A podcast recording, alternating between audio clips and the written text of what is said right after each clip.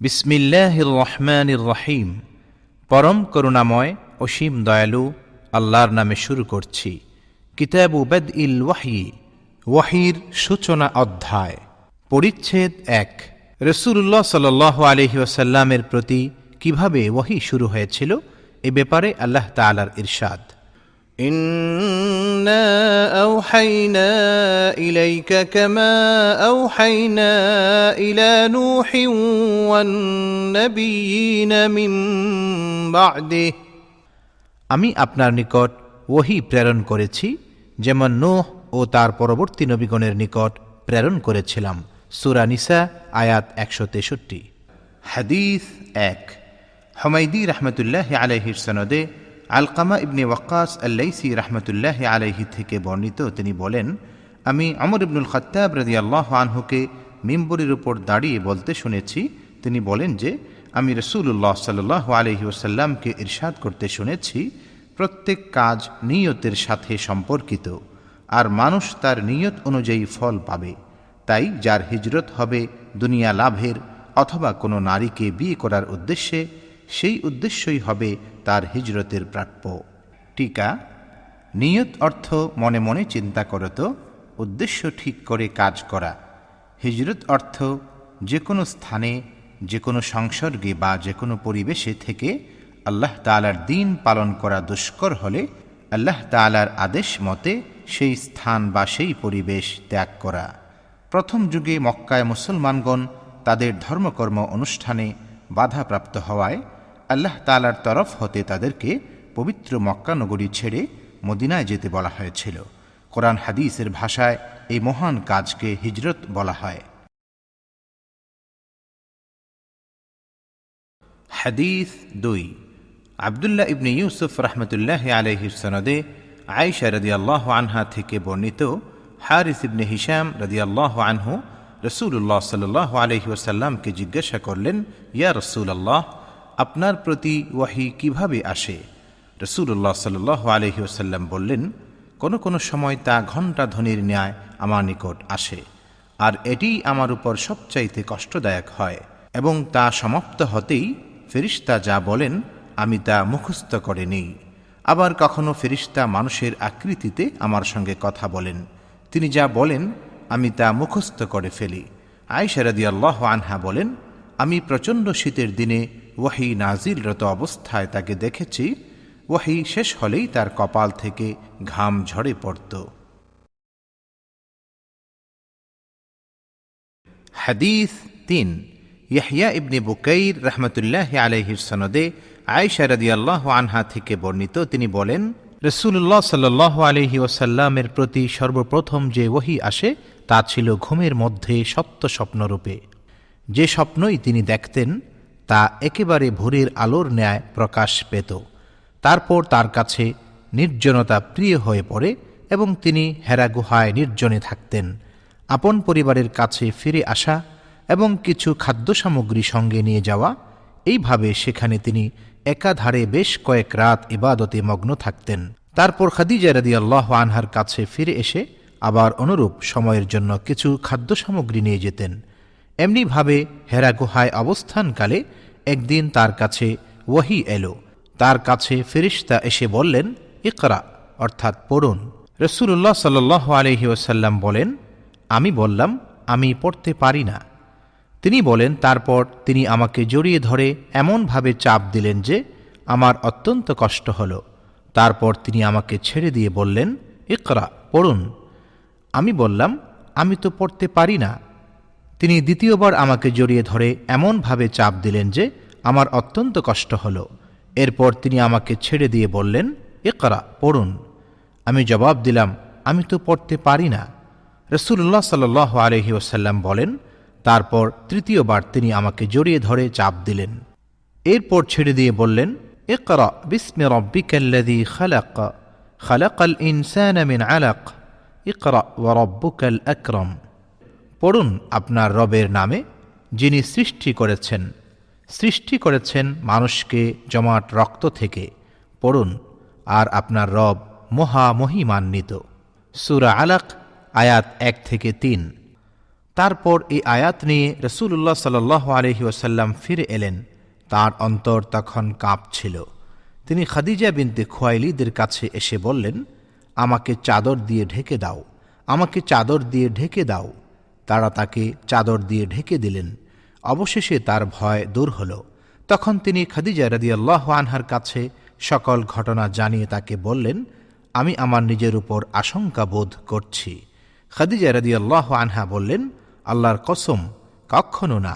আল্লাহ আপনাকে কখনো অপমানিত করবেন না। আপনি তো আত্মীয় স্বজনদের সাথে সদ্ব্যবহার করেন, অসহায় দুর্বলের দায়িত্ব বহন করেন, নিঃস্বকে সাহায্য করেন। মেহমানের মেহমানদারি করেন এবং দুর্দশাগ্রস্তকে সাহায্য করেন। এরপর তাকে নিয়ে খাদিজা রদি আল্লাহ আনহা, তাঁর চাচাতো ভাই Waraqa ibn Naufal ibn Abdul Asad ibn Abdul উজ্জার কাছে গেলেন। তিনি জাহিলি যুগে ইসাই ধর্ম গ্রহণ করেছিলেন। তিনি ইব্রানি ভাষায় লিখতে জানতেন এবং আল্লাহর তৌফিক অনুযায়ী ইব্রানি ভাষায় ইঞ্জিল থেকে অনুবাদ করতেন। তিনি ছিলেন অত্যন্ত বয়োবৃদ্ধ এবং অন্ধ হয়ে গিয়েছিলেন। হজরত খাদিজা আল্লাহ আনহা তাকে বললেন, হে চাচাতো ভাই, আপনার ভাতিজার কথা শুনুন। ওয়ারাকা তাকে জিজ্ঞেস করলেন, ভাতিজা, তুমি কি দেখো? রসুল্লাহ সাল আলহি ওসাল্লাম যা দেখেছিলেন, সবই খুলে বললেন। তখন ওয়ারাকা তাকে বললেন, ইনি তো সেই দূত যাকে আল্লাহ তালা মুসা আলহিসাল্লামের কাছে পাঠিয়েছিলেন। আফসোস, আমি যদি সেদিন যুবক থাকতাম, আফসোস আমি যদি সেদিন জীবিত থাকতাম, যেদিন তোমার কম তোমাকে বের করে দেবে। রসুল্লাহ সাল আলহিউসাল্লাম বললেন, তারা কি আমাকে বের করে দেবে? তিনি বললেন হাঁ অতীতে যিনিই তোমার মতো কিছু নিয়ে এসেছেন, তার সঙ্গেই শত্রুতা করা হয়েছে। সেদিন যদি আমি জীবিত থাকি, তবে তোমাকে প্রবলভাবে সাহায্য করব। এর কিছুদিন পর ওয়ারাকা ইন্তকাল করেন। এরপর কিছুদিন ওহি স্থগিত থাকে। ইবনি শিহাব রহমতুল্লাহ আলহির সনদ সূত্রে জাবির ইবনে আবদুল্লাহ আনসারি রাদিয়াল্লাহ আনহুমা ওহি স্থগিত হওয়া সম্পর্কে বর্ণনা করেন যে রসুল্লাহ সাল আলহিউসাল্লাম বলেন, একদা আমি হেঁটে চলেছি। হঠাৎ আকাশ থেকে একটি আওয়াজ শুনতে পেয়ে চোখ তুলে তাকালাম। দেখলাম সেই ফেরিস্তা যিনি হেরায় আমার কাছে এসেছিলেন। আসমান ও জমিনের মাঝখানে একটি কুর্সিতে বসে আছেন। এতে আমি ভয় পেয়ে গেলাম তৎক্ষণাৎ আমি ফিরে এসে বললাম আমাকে বস্ত্রাবৃত করো আমাকে বস্ত্রাবৃত করো তারপর আল্লাহ তালা নাজিল করলেন يا أيها المدثر قم فأنذر وربك فكبر وثيابك فطهر والرجز فاهجر হে বস্ত্রাবৃত উঠুন আপনি লোকদেরকে সতর্ক করে দিন আপনার প্রভুর মহিমা প্রচার করুন, আপনার পরিচ্ছদ পবিত্র করুন এবং অপবিত্রতা থেকে দূরে থাকুন। সুরতুল মুদ্দাসির আয়াত এক থেকে পাঁচ। এরপর ব্যাপকভাবে পরপর ওহি নাজিল হতে লাগল। আবদুল্লাহ ইবনে ইউসুফ রহমতুল্লাহ আলাইহি ও আবু সালেহ রহমতুল্লাহ আলাইহি অনুরূপ বর্ণনা করেছেন। হিলাল ইবনে রদ্দাদ রহমতুল্লাহ আলাইহি, জুহরি রহমতুল্লাহ আলাইহি থেকেও অনুরূপ বর্ণনা করেছেন। ইউনুস ও মামার রাহিমাহমুল্লাহ ফুয়াদুহু এর স্থলে বাওয়াদিরুহু শব্দ উল্লেখ করেছেন হাদিস চার মুসা ইবনে ইসমাইল রহমতুল্লাহ আলহির সনদে ইবনে আব্বাস রদি আল্লাহ আনহুমা থেকে বর্ণিত মহান আল্লাহ রব্বুল আলমিনের বাণী لا تحرك به لسانك لتعجل به তাড়াতাড়ি ওহি আয়ত্ত করার জন্য আপনার জিহ্বা তার সাথে নাড়বেন না। সুরাতুল কিয়ামাহ, আয়াত ষোলো। এর ব্যাখ্যায় তিনি বলেন রসুল্লাহ সাল আলহি ওসাল্লাম ওহি নাজিলের সময় তা আয়ত্ত করতে বেশ কষ্ট স্বীকার করতেন এবং প্রায়ই তিনি তার উভয় ঠোঁট নাড়তেন।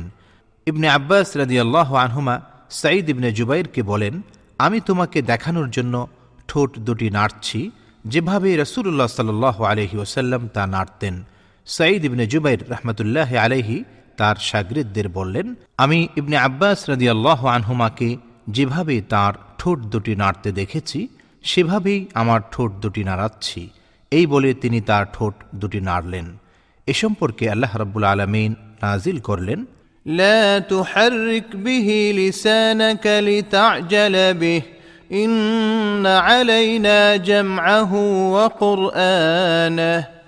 তাড়াতাড়ি ওহি আয়ত্ত করার জন্য আপনি আপনার জিহ্বা তার সাথে নাড়বেন না। এর সংরক্ষণ ও পাঠ করানোর দায়িত্ব আমারই। সুরাতুল কিয়ামাহ, আয়াত ষোলো, সতেরো। ইবনে আব্বাস রদিয়াল্লাহ আনহুমা বলেন, এর অর্থ হল আপনার অন্তরে তা সংরক্ষণ করা এবং আপনার দ্বারা তা পাঠ করানো। فإذا قرأناه فاتبع قرآنه সুতরাং যখন আমি তা পাঠ করি আপনি সে পাঠের অনুসরণ করুন সুরাতুল কিয়ামাহ আয়াত আঠারো ইবনে আব্বাস রাদিয়াল্লাহ আনহুমা বলেন অর্থাৎ মনোযোগ সহকারে শুনুন এবং চুপ থাকুন ثم إن علينا بيانه এরপর এর বিশদ ব্যাখ্যার দায়িত্ব আমারই সুরাতুল কিয়ামাহ আয়াত উনিশ অর্থাৎ আপনি তা পাঠ করবেন, এটাও আমার দায়িত্ব। তারপর যখন রসুল্লাহ সাল্লাহ আলহিউসাল্লামের কাছে জিব্রাইল আলহিসাল্লাম আসতেন, তখন তিনি মনোযোগ সহকারে কেবল শুনতেন। জিব্রাইল আলহিসাল্লাম চলে গেলে তিনি যেমন পড়েছিলেন রসুল্লাহ সাল্লাহ আলহিউসাল্লাম ও ঠিক তেমনি পড়তেন। হাদিস পাঁচ। আবদান রহমতুল্লাহ আলাইহি ও বিশর ইবনে মুহাম্মদ রহমতুল্লাহ আলাইহির সনদে ইবনে আব্বাস রদি আল্লাহ আনহুমা থেকে বর্ণিত তিনি বলেন রসুল্লাহ সাল আলহি ওসাল্লাম ছিলেন সর্বশ্রেষ্ঠ দাতা। রমজানে তিনি আরও বেশি দানশীল হতেন, যখন জিব্রাইল আলহিসাল্লাম তার সাথে সাক্ষাৎ করতেন। আর রমজানের প্রতি রাতেই জিব্রাইল আলহিসাল্লাম তার সঙ্গে সাক্ষাৎ করতেন এবং তারা পরস্পর কোরআন তেলাওয়াত করে শোনাতেন। নিশ্চয়ই রসুল্লাহ সাল আলহি ওসাল্লাম রহমতের বাতাস থেকেও অধিক দানশীল ছিলেন। হাদিস ছয়। আবুল ইয়ামান হাকাম ইবনে নাফে রহমতুল্লাহ আলাইহির সনদে অবায়দুল্লাহ ইবনে আবদুল্লাহ ইবনে অতবা ইবনে মসউদ রহমতুল্লাহ আলাইহি আবদুল্লাহ ইবনে আব্বাস রদি আল্লাহ আনহুমা থেকে বর্ণনা করেন যে আবু সুফিয়ান ইবনে হার্ব তাকে বলেছেন, বাদশাহ হিরাকল একবার তার কাছে লোক পাঠালেন।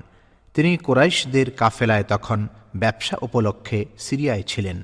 সে সময় রসুল্লাহ সাল্লাহ আলহি ওসাল্লাম আবু সুফিয়ান ও কুরাইশদের সাথে নির্দিষ্ট সময়ের জন্য সন্ধিবদ্ধ ছিলেন। আবু সুফিয়ান তার সঙ্গীদের সহ হিরাকলের কাছে এলেন এবং তখন হিরাকল জেরুজালেমে অবস্থান করছিলেন।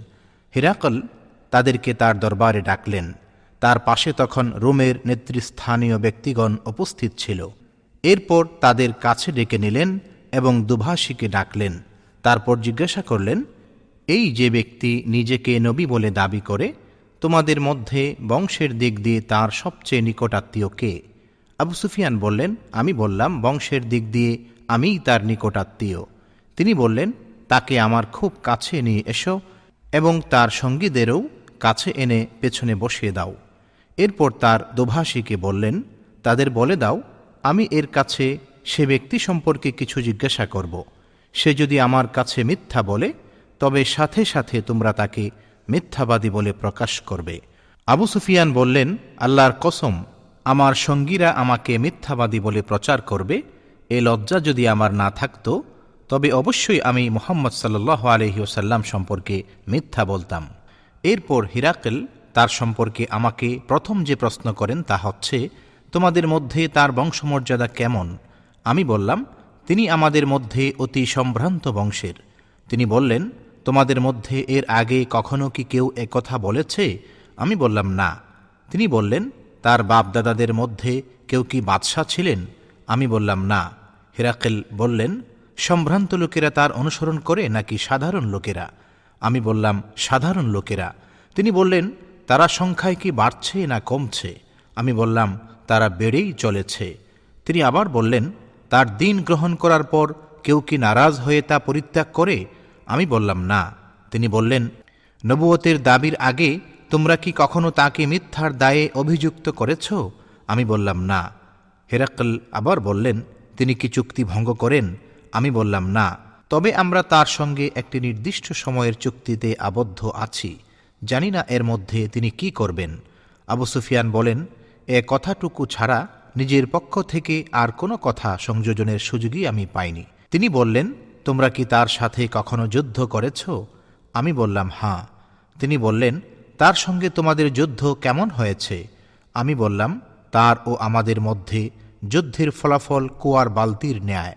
কখনো তার পক্ষে যায়, আবার কখনো আমাদের পক্ষে আসে। তিনি বললেন তিনি তোমাদের কিসের আদেশ দেন? আমি বললাম, তিনি বলেন, তোমরা এক আল্লাহর ইবাদত করো এবং তার সঙ্গে কোনো কিছুর শরিক করো না, এবং তোমাদের বাপদাদার ভ্রান্ত মতবাদ ত্যাগ করো। আর তিনি আমাদের সালাত আদায় করার, সত্য কথা বলার, নিষ্কলুষ থাকার এবং আত্মীয়দের সাথে সদ্ব্যবহার করার আদেশ দেন। তারপর তিনি দুভাষীকে বললেন, তুমি তাকে বলো, আমি তোমার কাছে তার বংশ সম্পর্কে জিজ্ঞাসা করেছি তুমি তার জবাবে উল্লেখ করেছ যে তিনি তোমাদের মধ্যে সম্ভ্রান্ত বংশের। প্রকৃতপক্ষে রসুলগণকে তাদের কওমের উচ্চ বংশেই প্রেরণ করা হয়ে থাকে। তোমাকে জিজ্ঞাসা করেছি একথা তোমাদের মধ্যে ইতিপূর্বে আর কেউ কি বলেছে? তুমি বলেছ, না। তাই আমি বলছি যে, আগে যদি কেউ এ কথা বলে থাকতো, তবে অবশ্যই আমি বলতে পারতাম, এ এমন এক ব্যক্তি যে তার পূর্বসূরির কথারই অনুসরণ করছে। আমি তোমাকে জিজ্ঞাসা করেছি তার পূর্বপুরুষের মধ্যে কোনো বাদশাহ ছিলেন কিনা? তুমি তার জবাবে বলেছ, না। তাই আমি বলছি যে, তার পূর্বপুরুষের মধ্যে যদি কোনো বাদশাহ থাকতেন, তবে আমি বলতাম, ইনি এমন এক ব্যক্তি যিনি তার বাপদাদার বাদশাহী ফিরে পেতে চান। আমি তোমাকে জিজ্ঞাসা করেছি, এর আগে কখনো তোমরা তাকে মিথ্যার দায়ে অভিযুক্ত করেছ কিনা? তুমি বলেছ, না। এতে আমি বুঝলাম, এমনটি হতে পারে না যে, কেউ মানুষের ব্যাপারে মিথ্যা ত্যাগ করবে, অথচ আল্লাহর ব্যাপারে মিথ্যা কথা বলবে। আমি তোমাকে জিজ্ঞাসা করেছি, শরীফ লোক তার অনুসরণ করে না সাধারণ লোক? তুমি বলেছ, সাধারণ লোকই তার অনুসরণ করে। আর বাস্তবেও এরাই হন রসুলগণের অনুসারী। আমি তোমাকে জিজ্ঞাসা করেছি, তারা সংখ্যায় বাড়ছে না কমছে? তুমি বলেছ, বাড়ছে।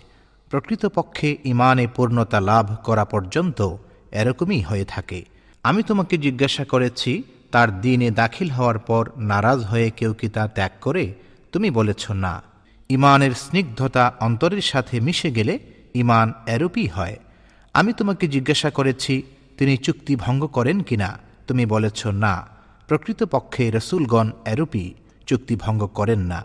আমি তোমাকে জিজ্ঞাসা করেছি, তিনি তোমাদের কিসের নির্দেশ দেন? তুমি বলেছ, তিনি তোমাদের এক আল্লাহর ইবাদত করা ও তার সাথে অন্য কিছুকে শরিক না করার নির্দেশ দেন। তিনি তোমাদের নিষেধ করেন মূর্তি পূজা করতে, আর তোমাদের আদেশ করেন সালাত আদায় করতে। সত্য কথা বলতে ও কলুষ মুক্ত থাকতে।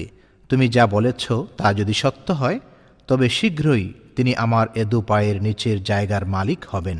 আমি নিশ্চিত জানতাম তার আবির্ভাব হবে, কিন্তু তিনি যে তোমাদের মধ্য থেকেই হবেন, এ কথা ভাবিনি। যদি জানতাম আমি তার কাছে পৌঁছতে পারব, তার সঙ্গে সাক্ষাৎ করার জন্য আমি যে কোনো কষ্ট স্বীকার করতাম। আর আমি যদি তার কাছে থাকতাম, তবে অবশ্যই তার দুখানা পা ধুয়ে দিতাম। এরপর তিনি রসুল্লাহ সাল্লাহ আলহি আসাল্লামের সেই পত্রখানি আনতে বললেন, যা তিনি দেহিয়াতুল কালবির মাধ্যমে বসরার শাসকের কাছে পাঠিয়েছিলেন। তিনি তা পাঠ করলেন, তাতে লেখা ছিল বিসমিল্লাহ রহমান রহিম, আল্লাহর বান্দা ও তার রসুল মোহাম্মদ এর পক্ষ থেকে রোম সম্রাট হিরাকলের প্রতি। শান্তি বর্ষিত হোক তার প্রতি, যে হিদায়তের অনুসরণ করে। তারপর আমি আপনাকে ইসলামের দাওয়াত দিচ্ছি। ইসলাম গ্রহণ করুন, নিরাপদে থাকবেন। আল্লাহ আপনাকে দ্বিগুণ পুরস্কার দান করবেন। আর যদি মুখ ফিরিয়ে নেন, তবে সব প্রজার পাপই আপনার উপর বর্তাবে। এরপর আল্লাহ পাকের এ বাণী উদ্ধৃত করেন। يا أهل الكتاب تعالوا إلى كلمة سواء بيننا وبينكم ألا نعبد إلا الله ألا نعبد إلا الله ولا نشرك به شيئا ولا يتخذ بعضنا بعضا أربابا من دون الله فإن تولوا فقولوا اشهدوا بأننا مسلمون হে আহলে কিতাব এসো সে কথার দিকে যা আমাদের ও তোমাদের মধ্যে একই যেন আমরা আল্লাহ ব্যতীত আর কারো ইবাদত না করি কোনো কিছুকেই তার শরিক না করি এবং আমাদের কেউ কাউকে আল্লাহ ব্যতীত রব হিসাবে গ্রহণ না করি যদি তারা মুখ ফিরিয়ে নেয় তবে বলো তোমরা সাক্ষী থাকো, আমরা মুসলিম। সুরা আলে ইমরান, আয়াত চৌষট্টি। আবু সুফিয়ান বলেন, হিরাকল যখন তার বক্তব্য শেষ করলেন এবং পত্র পাঠও শেষ করলেন, তখন সেখানে সুরগুল পড়ে গেল, চিৎকার ও হৈহুল্লা তুঙ্গে উঠল এবং আমাদের বের করে দেওয়া হলো। আমাদের বের করে দিলে আমি আমার সঙ্গীদের বললাম, আবু কাপসার ছেলের বিষয় তো শক্তিশালী হয়ে উঠেছে। বনু আসফার অর্থাৎ রুমের বাদশাও তাকে ভয় পাচ্ছে। তখন থেকে আমি বিশ্বাস করতে লাগলাম, তিনি শীঘ্রই জয়ী হবেন। অবশেষে আল্লাহ তাআলা আমাকে ইসলাম গ্রহণের তৌফিক দান করলেন। ইবনে নাতুর ছিলেন জেরুজালেমের শাসনকর্তা এবং হিরাকেলের বন্ধু ও সিরিয়ার খ্রিস্টানদের পাদ্রী। তিনি বলেন হিরাকেল যখন জেরুজালেম আসেন, তখন একদিন তাকে অত্যন্ত বিমর্ষ দেখাচ্ছিল। তার একজন বিশিষ্ট সহচর বলল আমরা আপনার চেহারা আজ বিবর্ণ দেখতে পাচ্ছি। ইবনে নাতুর বলেন, হিরাক্কাল ছিলেন জ্যোতিষী। জ্যোতির্বিদ্যায় তার দক্ষতা ছিল। তারা জিজ্ঞাসা করলে হিরাক্কাল তাদের বললেন, আজ রাতে আমি তারকারাজের দিকে তাকিয়ে দেখতে পেলাম। খাতনাকারীদের বাদশাহ আবির্ভূত হয়েছেন। বর্তমান যুগে কোন জাতি খতনা করে? তারা বলল, ইহুদি ছাড়া কেউ খতনা করে না। কিন্তু তাদের ব্যাপার যেন আপনাকে মোটেই চিন্তিত না করে। আপনার রাজ্যের শহরগুলোতে লিখে পাঠান, তারা যেন সেখানকার সকল ইহুদিকে হত্যা করে ফেলে। তারা যখন এ ব্যাপারে ব্যতিব্যস্ত ছিল, তখন হিরাকলের কাছে এক ব্যক্তিকে উপস্থিত করা হল, যাকে গাসানের শাসনকর্তা পাঠিয়েছিল। সে রসুল্লাহ সাল আলহি ওসাল্লামের সম্পর্কে খবর দিচ্ছিল। হিরাকল তার কাছ থেকে খবর জেনে নিয়ে বললেন, তোমরা একে নিয়ে গিয়ে দেখো, তার খতনা হয়েছে কিনা? তারা তাকে নিয়ে গিয়ে দেখে এসে সংবাদ দিল, তার খতনা হয়েছে। হিরাকল তাকে আরবদের সম্পর্কে জিজ্ঞাসা করলেন। সে জবাব দিল, তারা খতনা করে। তারপর হিরাকল তাদের বললেন, ইনি রসুল্লাহ সাল আলহি ওসাল্লাম এ উম্মতের বাদশাহ। তিনি আবির্ভূত হয়েছেন। এরপর হিরাকল রোমে তার বন্ধুর কাছে লিখলেন, তিনি জ্ঞানে তার সমকক্ষ ছিলেন। পরে হিরাকল হিমস নামক স্থানে চলে গেলেন। হিমসে থাকতেই তার কাছে তার বন্ধুর চিঠি এলো, যা নবী করিম সাল্লাহ আলহিউসাল্লামের আবির্ভাব এবং তিনি যে প্রকৃত নবী, এ ব্যাপারে হিরাকলের মতকে সমর্থন করছিল। তারপর হিরাকল তার হিমসের প্রাসাদে রোমের নেতৃস্থানীয় ব্যক্তিদের ডাকলেন এবং প্রাসাদের সব দরজা বন্ধ করে দেওয়ার নির্দেশ দিলেন। দরজা বন্ধ করা হলো। তারপর তিনি সামনে এসে বললেন, হে রোমবাসী, তোমরা কি কল্যাণ হিদায়াত এবং তোমাদের রাষ্ট্রের স্থায়িত্ব চাও, তাহলে এই নবীর বায়াত গ্রহণ করো। এ কথা শুনে তারা জঙ্গলি গাধার মতো ঊর্ধ্বশ্বাসে দরজার দিকে ছুটল, কিন্তু তারা তা বন্ধ অবস্থায় পেল। হিরাক্কল যখন তাদের অনীহা লক্ষ্য করলেন এবং তাদের ইমান থেকে নিরাশ হয়ে গেলেন, তখন বললেন, ওদের আমার কাছে ফিরিয়ে আনো। তিনি বললেন, আমি একটু আগে যে কথা বলেছি, তা দিয়ে তোমরা তোমাদের দিনের উপর কতটুকু অটল কেবল তার পরীক্ষা করেছিলাম। এখন আমি তা দেখে নিলাম। একথা শুনে তারা তাকে সিজদা করল এবং তার প্রতি সন্তুষ্ট হল। এই ছিল হিরাকলের শেষ অবস্থা।